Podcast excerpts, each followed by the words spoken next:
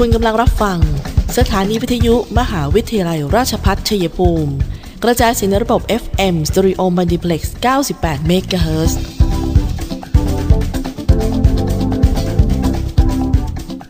ที่นี่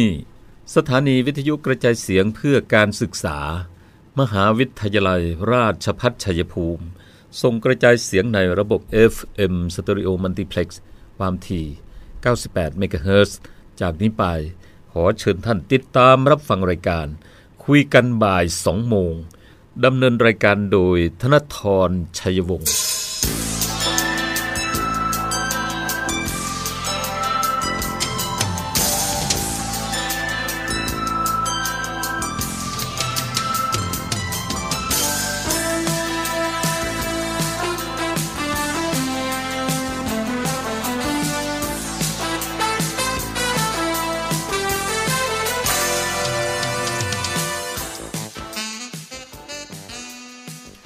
วัสดีค่ะท่านผู้ฟังคะต้อนรับเข้าสู่ช่วงเวลาของรายการคุยกันบ่าย 2 โมงนะคะ วันนี้เจอกันบ่ายวันอังคารที่ 10 พฤษภาคม พุทธศักราช 2565 ค่ะ ดิฉันตุ๊กธนาธรทำหน้าที่ดำเนินรายการ FM 98 MHz สถานีวิทยุมหาวิทยาลัย ราชภัฏชัยภูมินะคะ ติดตามทางแฟนเพจ Facebook CPRU Radio 98 MHz อีกทางหนึ่งค่ะ และที่พอดแคสต์คุยกันบ่าย 2 โมง YouTube เซิร์ชคำว่าคุยกันบ่าย 2 โมง และวิทยุออนไลน์ CPRU Radio นะคะไปให้กำลังใจกันด้วยค่ะ วันจันทร์ถึงวันศุกร์นะคะที่นี่กับคุยกันบ่าย 2 โมง วันนี้ 10 พฤษภาคมแล้วนะคะ เด็กๆก็นะคะ น่าจะดีใจนะคะ เขาก็ต้องอยากมีสังคม อยากเจอเพื่อน อยากเรียนแบบที่ไม่ใช่นั่งเรียนออนไลน์แม่นะโควิด ก็มาทำให้เราผิดธรรมชาติ แต่มันก็เป็นระยะแรกค่ะ ที่เราต้องเพิ่มองค์ความรู้สร้างความคุ้นเคย ในการที่จะรักษาชีวิตรอดนะคะการป้องกันที่จะอยู่กับโรคนี้ให้ได้แบบปลอดภัยนะคะตอนนี้วัคซีนก็พอยาก็พอ ผู้คนก็รู้วิธีการดูแลตัวเอง และป้องกันชุมชนป้องกันคนอื่นได้แล้วนะคะขอให้ท่านเอาวิธีการนี้องค์ความรู้นี้ติดตัวไปเลยค่ะนะคะมันก็คงจะต้องมีอะไร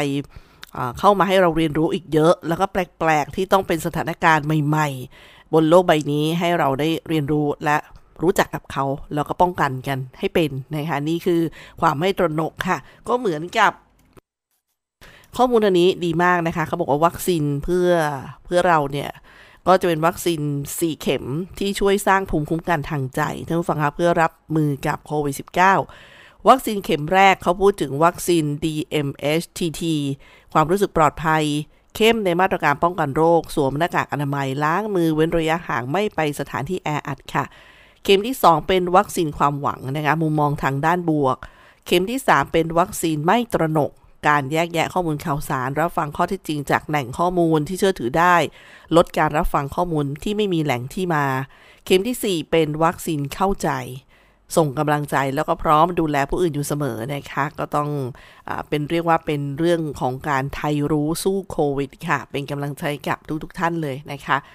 บอกแล้วว่าจังหวัดชัยภูมิเราก็มีโหข่าวแบบที่เรียกว่าฮือฮาแล้วก็เป็นเรื่องของการที่ แต่ท่านผู้ว่าไกรสอนก็ลงพื้นที่ไปเลยนะคะเพื่อดูแลแล้วก็ป้องกันสถานการณ์ไม่ให้เขาเรียกว่ามันมีทั้งเรื่องของโรคภัยไข้เจ็บด้วยนะท่านฟังเท่าที่ฟังข่าวเนี่ยนะคะฉะนั้นก็ขอให้ระมัดระวังนะคะบอกญาติพี่น้อง แต่ชาวเพอคอนสารก็นะคะได้มีจากข่าวที่เมื่อค้นเจอเขาเรียกว่าเป็นเป็นบิดาของทุกศาสนา ก็เป็นการอ้างอิงถึงนะคะ แล้วก็มีกลุ่มผู้ที่ศรัทธาเชื่อถืออีกด้วย แต่วิธีการที่ไม่ว่าจะเป็นสาธารณสุขหรือคนที่เขามองเห็นเนี่ยนะคะเขาก็ห่วงไปเรื่องของสุขภาพโรคภัยไข้เจ็บนะคะ ซึ่งอันนี้ก็มีเป็นข้ออเขาเรียกว่าเป็นข้อควรระวังนะคะที่ทางสาธารณสุขได้จังหวัดชัยภูมิได้ฝากมาให้ บอกว่าตามที่ปรากฏเป็นข่าวทางสื่อมวลชนว่ามีบุคคลอ้างตัวเป็นผู้มีอิทธิฤทธิ์ มีผู้เริ่มสายติดตามนำของเสียจากร่างกายอย่างเช่นปัสสาวะ คราบใคร เสมหะ ไปใช้รักษาโรค ทางผู้ว่าราชการจังหวัดชัยภูมิพร้อมเจ้าหน้าที่ตำรวจ และสาธารณสุข รวมทั้งได้มีทีมสื่อมวลชน ได้เข้าไปติดตามทำข่าวเผยแพร่ออกสู่สาธารณะ เหตุเกิดที่ตำบลดงกลางอำเภอคอนสารจังหวัดชัยภูมิ เมื่อวันที่ 8-10 พฤษภาคมนั้น ทางสำนักงานสาธารณสุขจังหวัดชัยภูมิร่วมกับหน่วยงานในพื้นที่ คือโรงพยาบาลคอนสาร และสำนักงานสาธารณสุขอำเภอคอนสาร โรงพยาบาล ส่งเสริมสุขภาพตำบลดงกลางก็มีการดำเนินการดังนี้ 1. นายแพทย์สุภสุพงศ์สุภพงศ์ชัยมงคล รองนายแพทย์สสจชัยภูมิ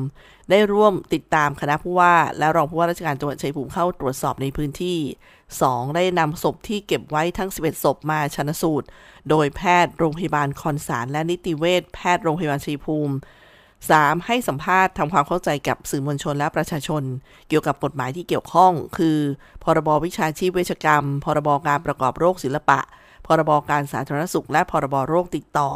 4. ให้สัมภาษณ์ต่อสื่อมวลชนเพื่อตักเตือนพี่น้องประชาชน มิให้หลงเชื่อนำของเสียหรือสารคัดหลั่งของผู้อื่น มาใช้ในการรักษาและนำเข้าสู่ร่างกาย ไม่ว่าจะการสูดดม ทาผิวหนังหรือรับประทาน อาจจะรับเชื้อจากผู้อื่นเข้าไปเป็นอันตรายต่อร่างกายได้ 5. ให้ทุกอำเภอ ทุกรพสตและอสมสำรวจการกระทำลักษณะดังกล่าวเพิ่มเติม หากพบเห็นให้รีบรายงานมายังสำนักงานสาธารณสุขจังหวัดภายใน 17 พฤษภาคมนี้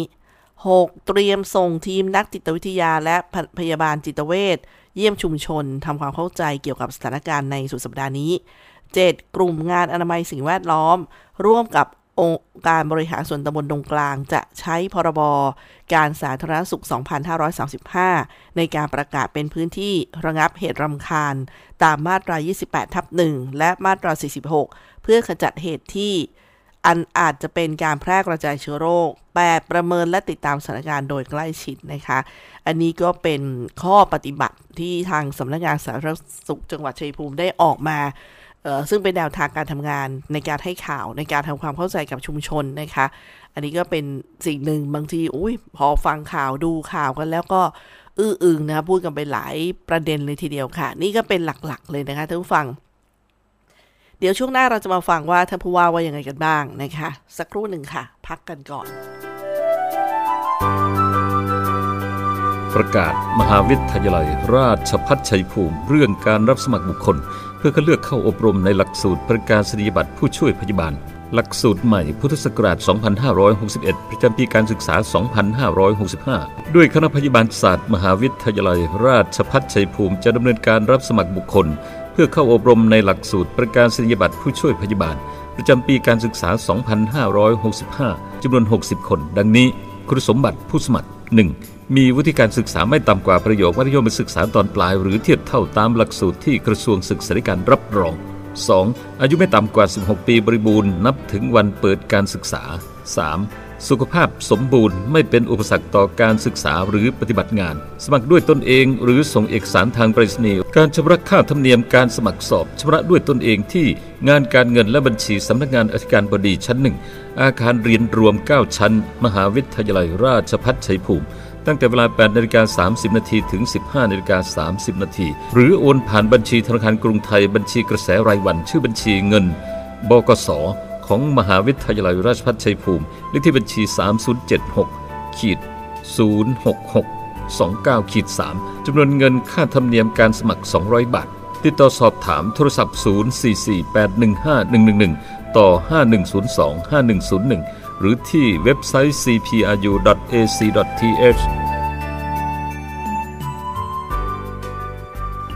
มหาวิทยาลัยราชภัฏชัยภูมิ เปิดรับสมัครนักศึกษาหลักสูตร วิศวกรรมศาสตร์ สาขาวิชาวิศวกรรมการผลิต โดยมุ่งเน้น ในการเพิ่มทักษะความรู้ด้านวิศวกรรมศาสตร์ ให้กับนักศึกษา ในระดับวิชาชีพชั้นสูง ทางด้านวิศวกรรมศาสตร์ ขยายโอกาสทางการศึกษา ด้านวิศวกรรมศาสตร์ ให้กับเยาวชนในท้องถิ่น และพื้นที่ใกล้เคียง เพิ่มศักยภาพแก่ประชาชนในท้องถิ่น ให้ดำรงชีพ โดยพึ่งพาตนเอง พร้อมทั้งเสริมสร้างสมรรถนะในวิชาชีพอย่างเป็นรูปธรรม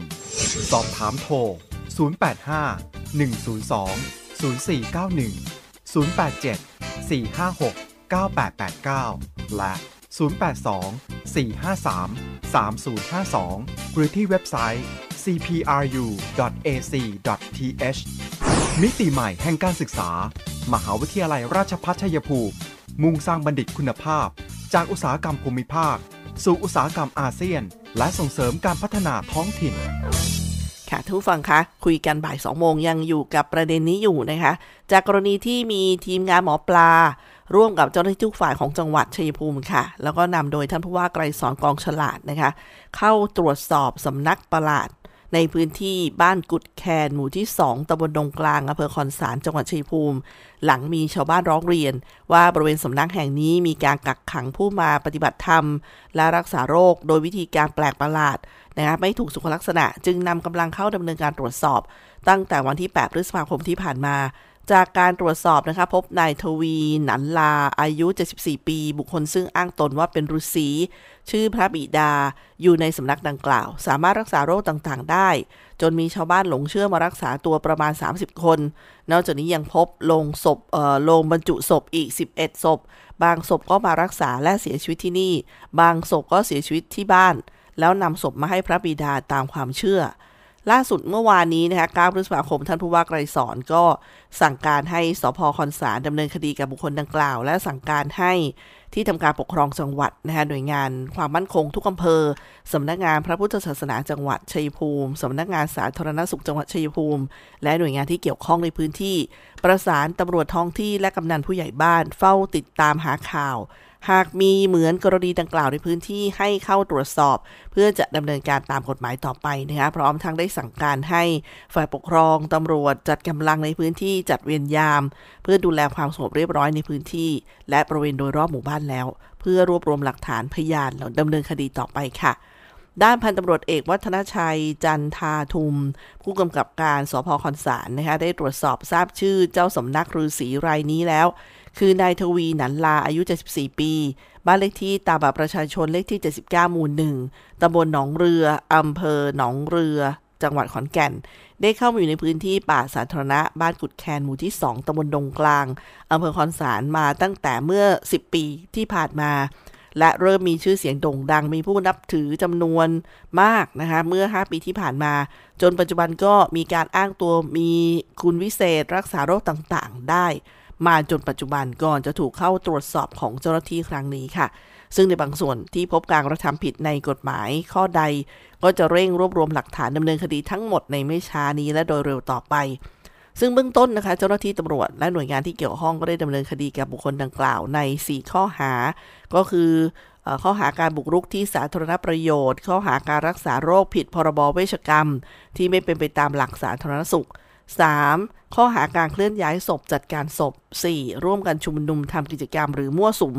ในลักษณะที่เสี่ยงต่อการแพร่เชื้อโรค ตามพรพระราชกำหนดบริหารสถานการณ์ฉุกเฉิน พุทธศักราช 2548 และได้นำตัวนายทวีหนันลา ผู้ที่อ้างตัวว่าเป็นพระบิดาไปฝากขังที่เรือนจำภูเขียวค่ะ อันนี้ก็นะคะเป็นข้อสรุปล่าสุดท่านผู้ฟังค่ะ อันนี้ก็จริง ๆ แล้วเราก็ไม่ได้ไปดูหมิ่น หรือว่าไม่เชื่ออะไรท่านผู้ฟังคะแต่ว่าเรื่องอการติดเชื้อการติดโรคนี่เป็นเรื่องที่พิสูจน์ได้นะท่านผู้ฟังก็คงจะทราบกันโดย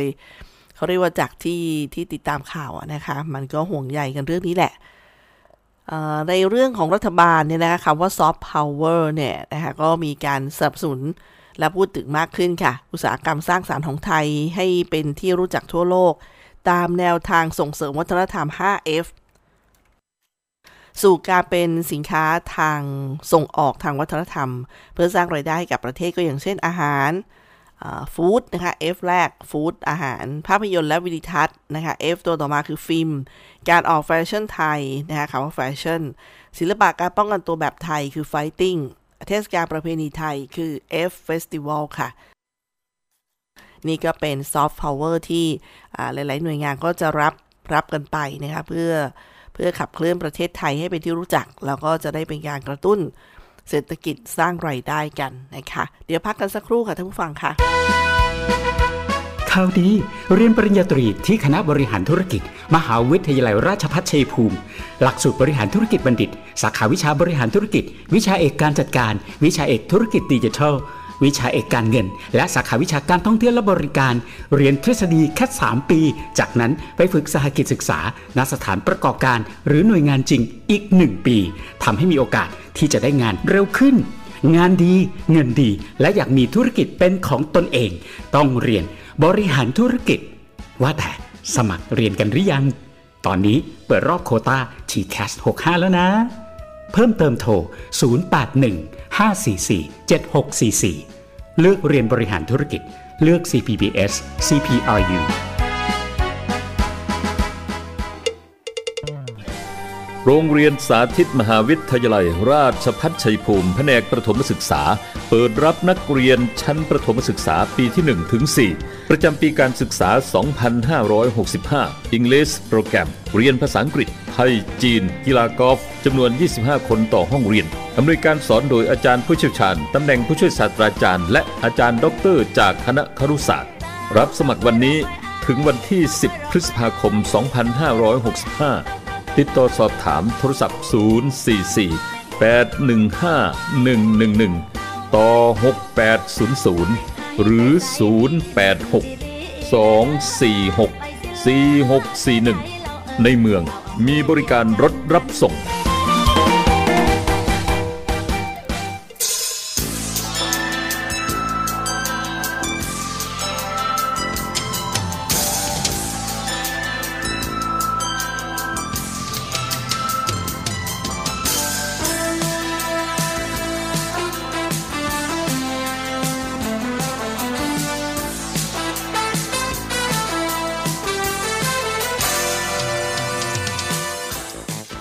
ฟังคะเดินทางมาถึงช่วงท้ายรายการกับคุยกันบ่าย 2 โมงนะคะ อย่าลืมนะคะไม่กินน้ำแก้วเดียวกัน ไม่ใช้ภาชนะร่วมกันป้องกันโควิด -19 ได้ค่ะ แล้วก็ในเรื่องของการรณรงค์เรื่องการใช้ผ้าไทยนะคะเมื่อวันที่ 6 พฤษภาคมค่ะ นางกนิกากองฉลาด นายกเหล่ากาชาติจังหวัดชัยภูมิพร้อม รองนายกเหล่ากาชาติจังหวัด ผู้ช่วยนายกเหล่ากาชาติคณะกรรมการ ก็ได้จัดกกิจกรรมใส่ผ้าไทยไปท่องเที่ยว ซึ่งตามนโยบายของจังหวัดชัยภูมินะคะก็มีการเชิญชวนให้ข้าราชการเจ้าหน้าที่ และประชาชนทั่วไป สวมใส่ผ้าไทย ผ้าทอมือ ผ้าประจำถิ่น ไม่ว่าจะเป็นผ้าไหม ผ้าฝ้าย ในทุกวันอังคารวันพุธและวันศุกร์นะคะ เพื่อส่งเสริมให้ผู้ประกอบการทอผ้าเนี่ยมีอาชีพมีรายได้ และรักษาภูมิปัญญาท้องถิ่นให้คงอยู่ตลอดไปค่ะ ซึ่งกิจกรรมการใส่ผ้าไทยไปท่องเที่ยวของแม่บ้านมหาดไทย จังหวัดชัยภูมิก็มีการเชิญชวนให้ทุกภาคส่วนสวมใส่ผ้าไทย ให้ที่มีความสวยงามไปในสถานที่สำคัญอย่างเช่น สถานที่ที่มีความสำคัญทางประวัติศาสตร์โบราณสถาน ศาสนสถาน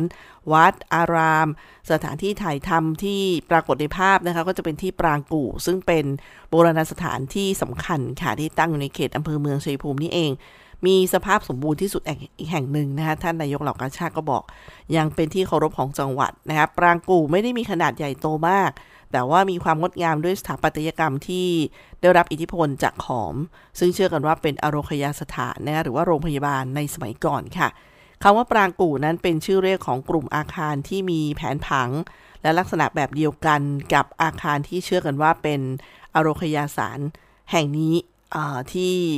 เกิดขึ้นในพุทธศตวรรษที่ 18 ในสมัยของพระเจ้าชัยวรมันที่7นะฮะท่านก็ท่านนายกเหล่ากาชาตินอกจากจะเชิญชวนแล้ว ท่านก็ไปถ่ายภาพให้เขาเรียกว่าให้เหมาะกับสถานที่นะฮะเป็นการโปรโมทเป็นการเขาเรียกส่งเสริมการท่องเที่ยว แล้วก็เล่าถึงที่มาให้ฟังด้วยนะคะท่านผู้ฟังคะสำหรับการเชิญชวนอีกเรื่องหนึ่งคือ สวมใส่ผ้าไทย โทนสีฟ้าในทุกวันศุกร์ค่ะ เพื่อเป็นการเฉลิมพระเกียรติเนื่องในโอกาสมหามงคลเฉลิมพระชนมพรรษา 90 พรรษา 12 สิงหาคมนี้นะคะ ก็ที่จัดกันไปเมื่อวันที่ 6 ที่จวนผู้ว่าราชการจังหวัดนะคะในการเชิญชวนครั้งนี้ค่ะส่วนสถานการณ์โควิดในจังหวัดชัยภูมินะคะมีผู้ป่วยรายใหม่ 167 รายสำหรับวันนี้ วันนี้ไม่มีรายงานผู้เสียชีวิตนะคะ ส่วน ATK ผลบวกมีอยู่ 1,629 รายค่ะ แล้วก็ผู้ป่วยรายใหม่ 167 รายก็กระจายอยู่ที่เมืองชัยภูมิ 61 ภูเขียว 30 บำเหน็จนรง 20 บ้านแท่น 18 หนองบัวแดง 9 พักดีชุมพล 8 เกษตรสมบูรณ์ 8 แก้งเคราะห์6คอนสาร 2 คอนสวรรค์ 2 หนองบัวระเว 1 บ้านเข้า 1 จัตุรัส 1 นะคะท่านผู้ฟังคะไปกันต่อกับสาระสำคัญในเรื่องนี้นะคะว่าทาง ทางทางขนส่งจังหวัดชัยภูมิค่ะ บอกว่าขอเชิญประมูลหมายเลขทะเบียนรถสวย โดยประมูลผ่านระบบออนไลน์ที่ www ทะเบียนรถ com นะคะลงทะเบียนแล้วก็เสนอราคาประมูลได้ค่ะ ตั้งแต่วันนี้จนถึงการปิดประมูลในวันที่ 11 มิถุนายน 2565 นะคะเป็นป้ายสำหรับรถรถเลขสวยนะคะเป็นรถทะเบียนบอใบไม้ลอลิงชัยภูมิ สอบถามเพิ่มเติมที่ 04481133 ต่อ 11 หรือ 12 นะคะ หรือที่ 0645395525 0645395525 ค่ะท่านผู้ฟังคะธนาคารแห่งประเทศไทยพูดถึงแนะนำกับคลินิกแก้หนี้ ที่มีการปรับเกณฑ์ขยายความช่วยเหลือให้ครอบคลุมลูกหนี้ สินเชื่อบัตรเครดิต บัตรกดเงินสด และสินเชื่อส่วนบุคคลที่ไม่มีหลักประกันนะคะที่มีสถานะเป็นหนี้เสียก่อน 1 เมษายน 2565 ค่ะ สามารถสมัครเข้าร่วมโครงการได้ตั้งแต่วันนี้เป็นต้นไปนะคะ สมัครผ่านทางเว็บไซต์ คลินิกแก้หนี้ com ได้แล้วก็มี Line นะคะ Line Official ที่ d e b นะคะ คลินิกบายแซมนะคะ debt clinic by SAM ซึ่ง Facebook ที่ช่องทางหนึ่งคือ Facebook คลินิกแก้หนี้ by SAM ด้วยนะคะหรือ call center ที่ 1443 ค่ะ 1443 ทุกวัน9นาฬิกาถึง 19นาฬิกานะคะ ซึ่งคลินิกแก้หนี้เนี่ย มีการขยายเกณฑ์คุณสมบัติผู้ที่เป็นหนี้เสียก่อนวันที่ 1 เมษายนที่ผ่านมานะคะ สามารถสมัครได้ การปรับเกณฑ์หนี้สินเชื่อบัตรเครดิต บัตรกดเงินสด สินเชื่อส่วนบุคคลที่ไม่มีหลักประกันนะคะที่เป็นหนี้เสียก่อน 1 เมษายนปีนี้นะคะสามารถสมัครได้ค่ะอำนวยความสะดวกก็โดยลูกหนี้ส่งเอกสารการสมัครทางเว็บไซต์ของโครงการ สัญญา ปรับโครงสร้างหนี้มีผลทันทีเมื่อลูกหนี้ลงนามยอมรับเงื่อนไขและชำระเงินงวดแรก ลูกหนี้ส่งภาพเอกสารผ่านช่องทางไลน์ OA หรือว่าอีเมลของคลินิกแก้หนี้ควบคู่กับการส่งเอกสารฉบับจริงทางไปรษณีย์ลูกหนี้ตรวจสอบรายงานเครดิตบูโรได้ที่สำนักงานโครงการ อัตราดอกเบี้ยลูกหนี้ใหม่ในโครงการนะคะคิดอัตราเดียวค่ะที่ 5%ค่ะ สอบถามที่ call center 1443 นะคะในช่วง 9นาฬิกาถึง 19นาฬิกาทุกวันค่ะ แล้วก็ Facebook คลินิกแก้นี้ by Sam หรือ www.clinicgani.com เข้าไปดูกันนะคะเผื่อว่า จะสามารถทำได้ก็จะได้ปฏิบัติกันนะคะ ส่วนโครงการเดี๋ยวนะคะมีทางด้านรายการของคุยกันบ่ายสองโมงนะคะ มีเรื่องหนึ่งที่จะมาประสานให้ผู้ฟังก็คือส่งท้ายกับข้อมูลดีๆ ค่ะ ว่าถ้าเราหมดไฟในการทำงานเนี่ยเขาเรียกกันว่า burnout syndrome นะครับไม่ใช่ซึมเศร้า แต่เกิดจากการเปลี่ยนแปลง ด้านจิตใจที่เกิดจากความเครียดเรื้อรังในการทำงานนั่นเองค่ะ ก็เลยมาส่งท้ายชั่วโมงกับคุยกันบ่ายสองโมงเพื่อให้กำลังใจ แล้วก็ดูสิว่าเราใช่ไหมแล้วมีหลักการที่จะแนวทางในการแก้ไขยังไงก็จะมีอาการหลักอยู่ 3 อาการนะคะ burnout syndrome เนี่ย ภาวะหมดหมดไฟในการทำงาน อันแรกเลยรู้สึกสูญเสียพลังงาน มีภาวะอ่อนเพลีย เวลาทำงาน มีความรู้สึกต่อต้าน และมองตนเองในทางลบ ขาดแรงจูงใจในการทำงาน มีปฏิสัมพันธ์ในการทำงานที่แย่ลง คนทำงานอาจเสี่ยงต่อการเกิดภาวะหมดไฟหากคุณรู้สึกว่า ภาระงานหนักต้องทำในเวลาเร่งรีบ ขาดอำนาจในการตัดสินใจ แล้วก็มีปัญหาการเรียงลำดับความสำคัญของงาน ไม่ได้รับการตอบแทนหรือรางวัลที่เพียงพอต่อสิ่งที่คุณได้ทุ่มเทไป รู้สึกไร้ตัวตนในที่ทำงาน หรือไม่เป็นส่วนหนึ่งของทีม ไม่ได้รับความยุติธรรม ขาดความเชื่อใจ ระบบบริหารในที่ทำงานขัดต่อคุณค่า และจุดมุ่งหมายในชีวิตของตนเอง ถ้าหากคนทำงานนะคะเริ่มมีอาการเศร้า หดหู่ เบื่อหน่ายต่อสิ่งรอบตัว รู้สึกทุกข์ทรมานกับการใช้ชีวิต หรือมีความคิดไม่อยากมีชีวิตอยู่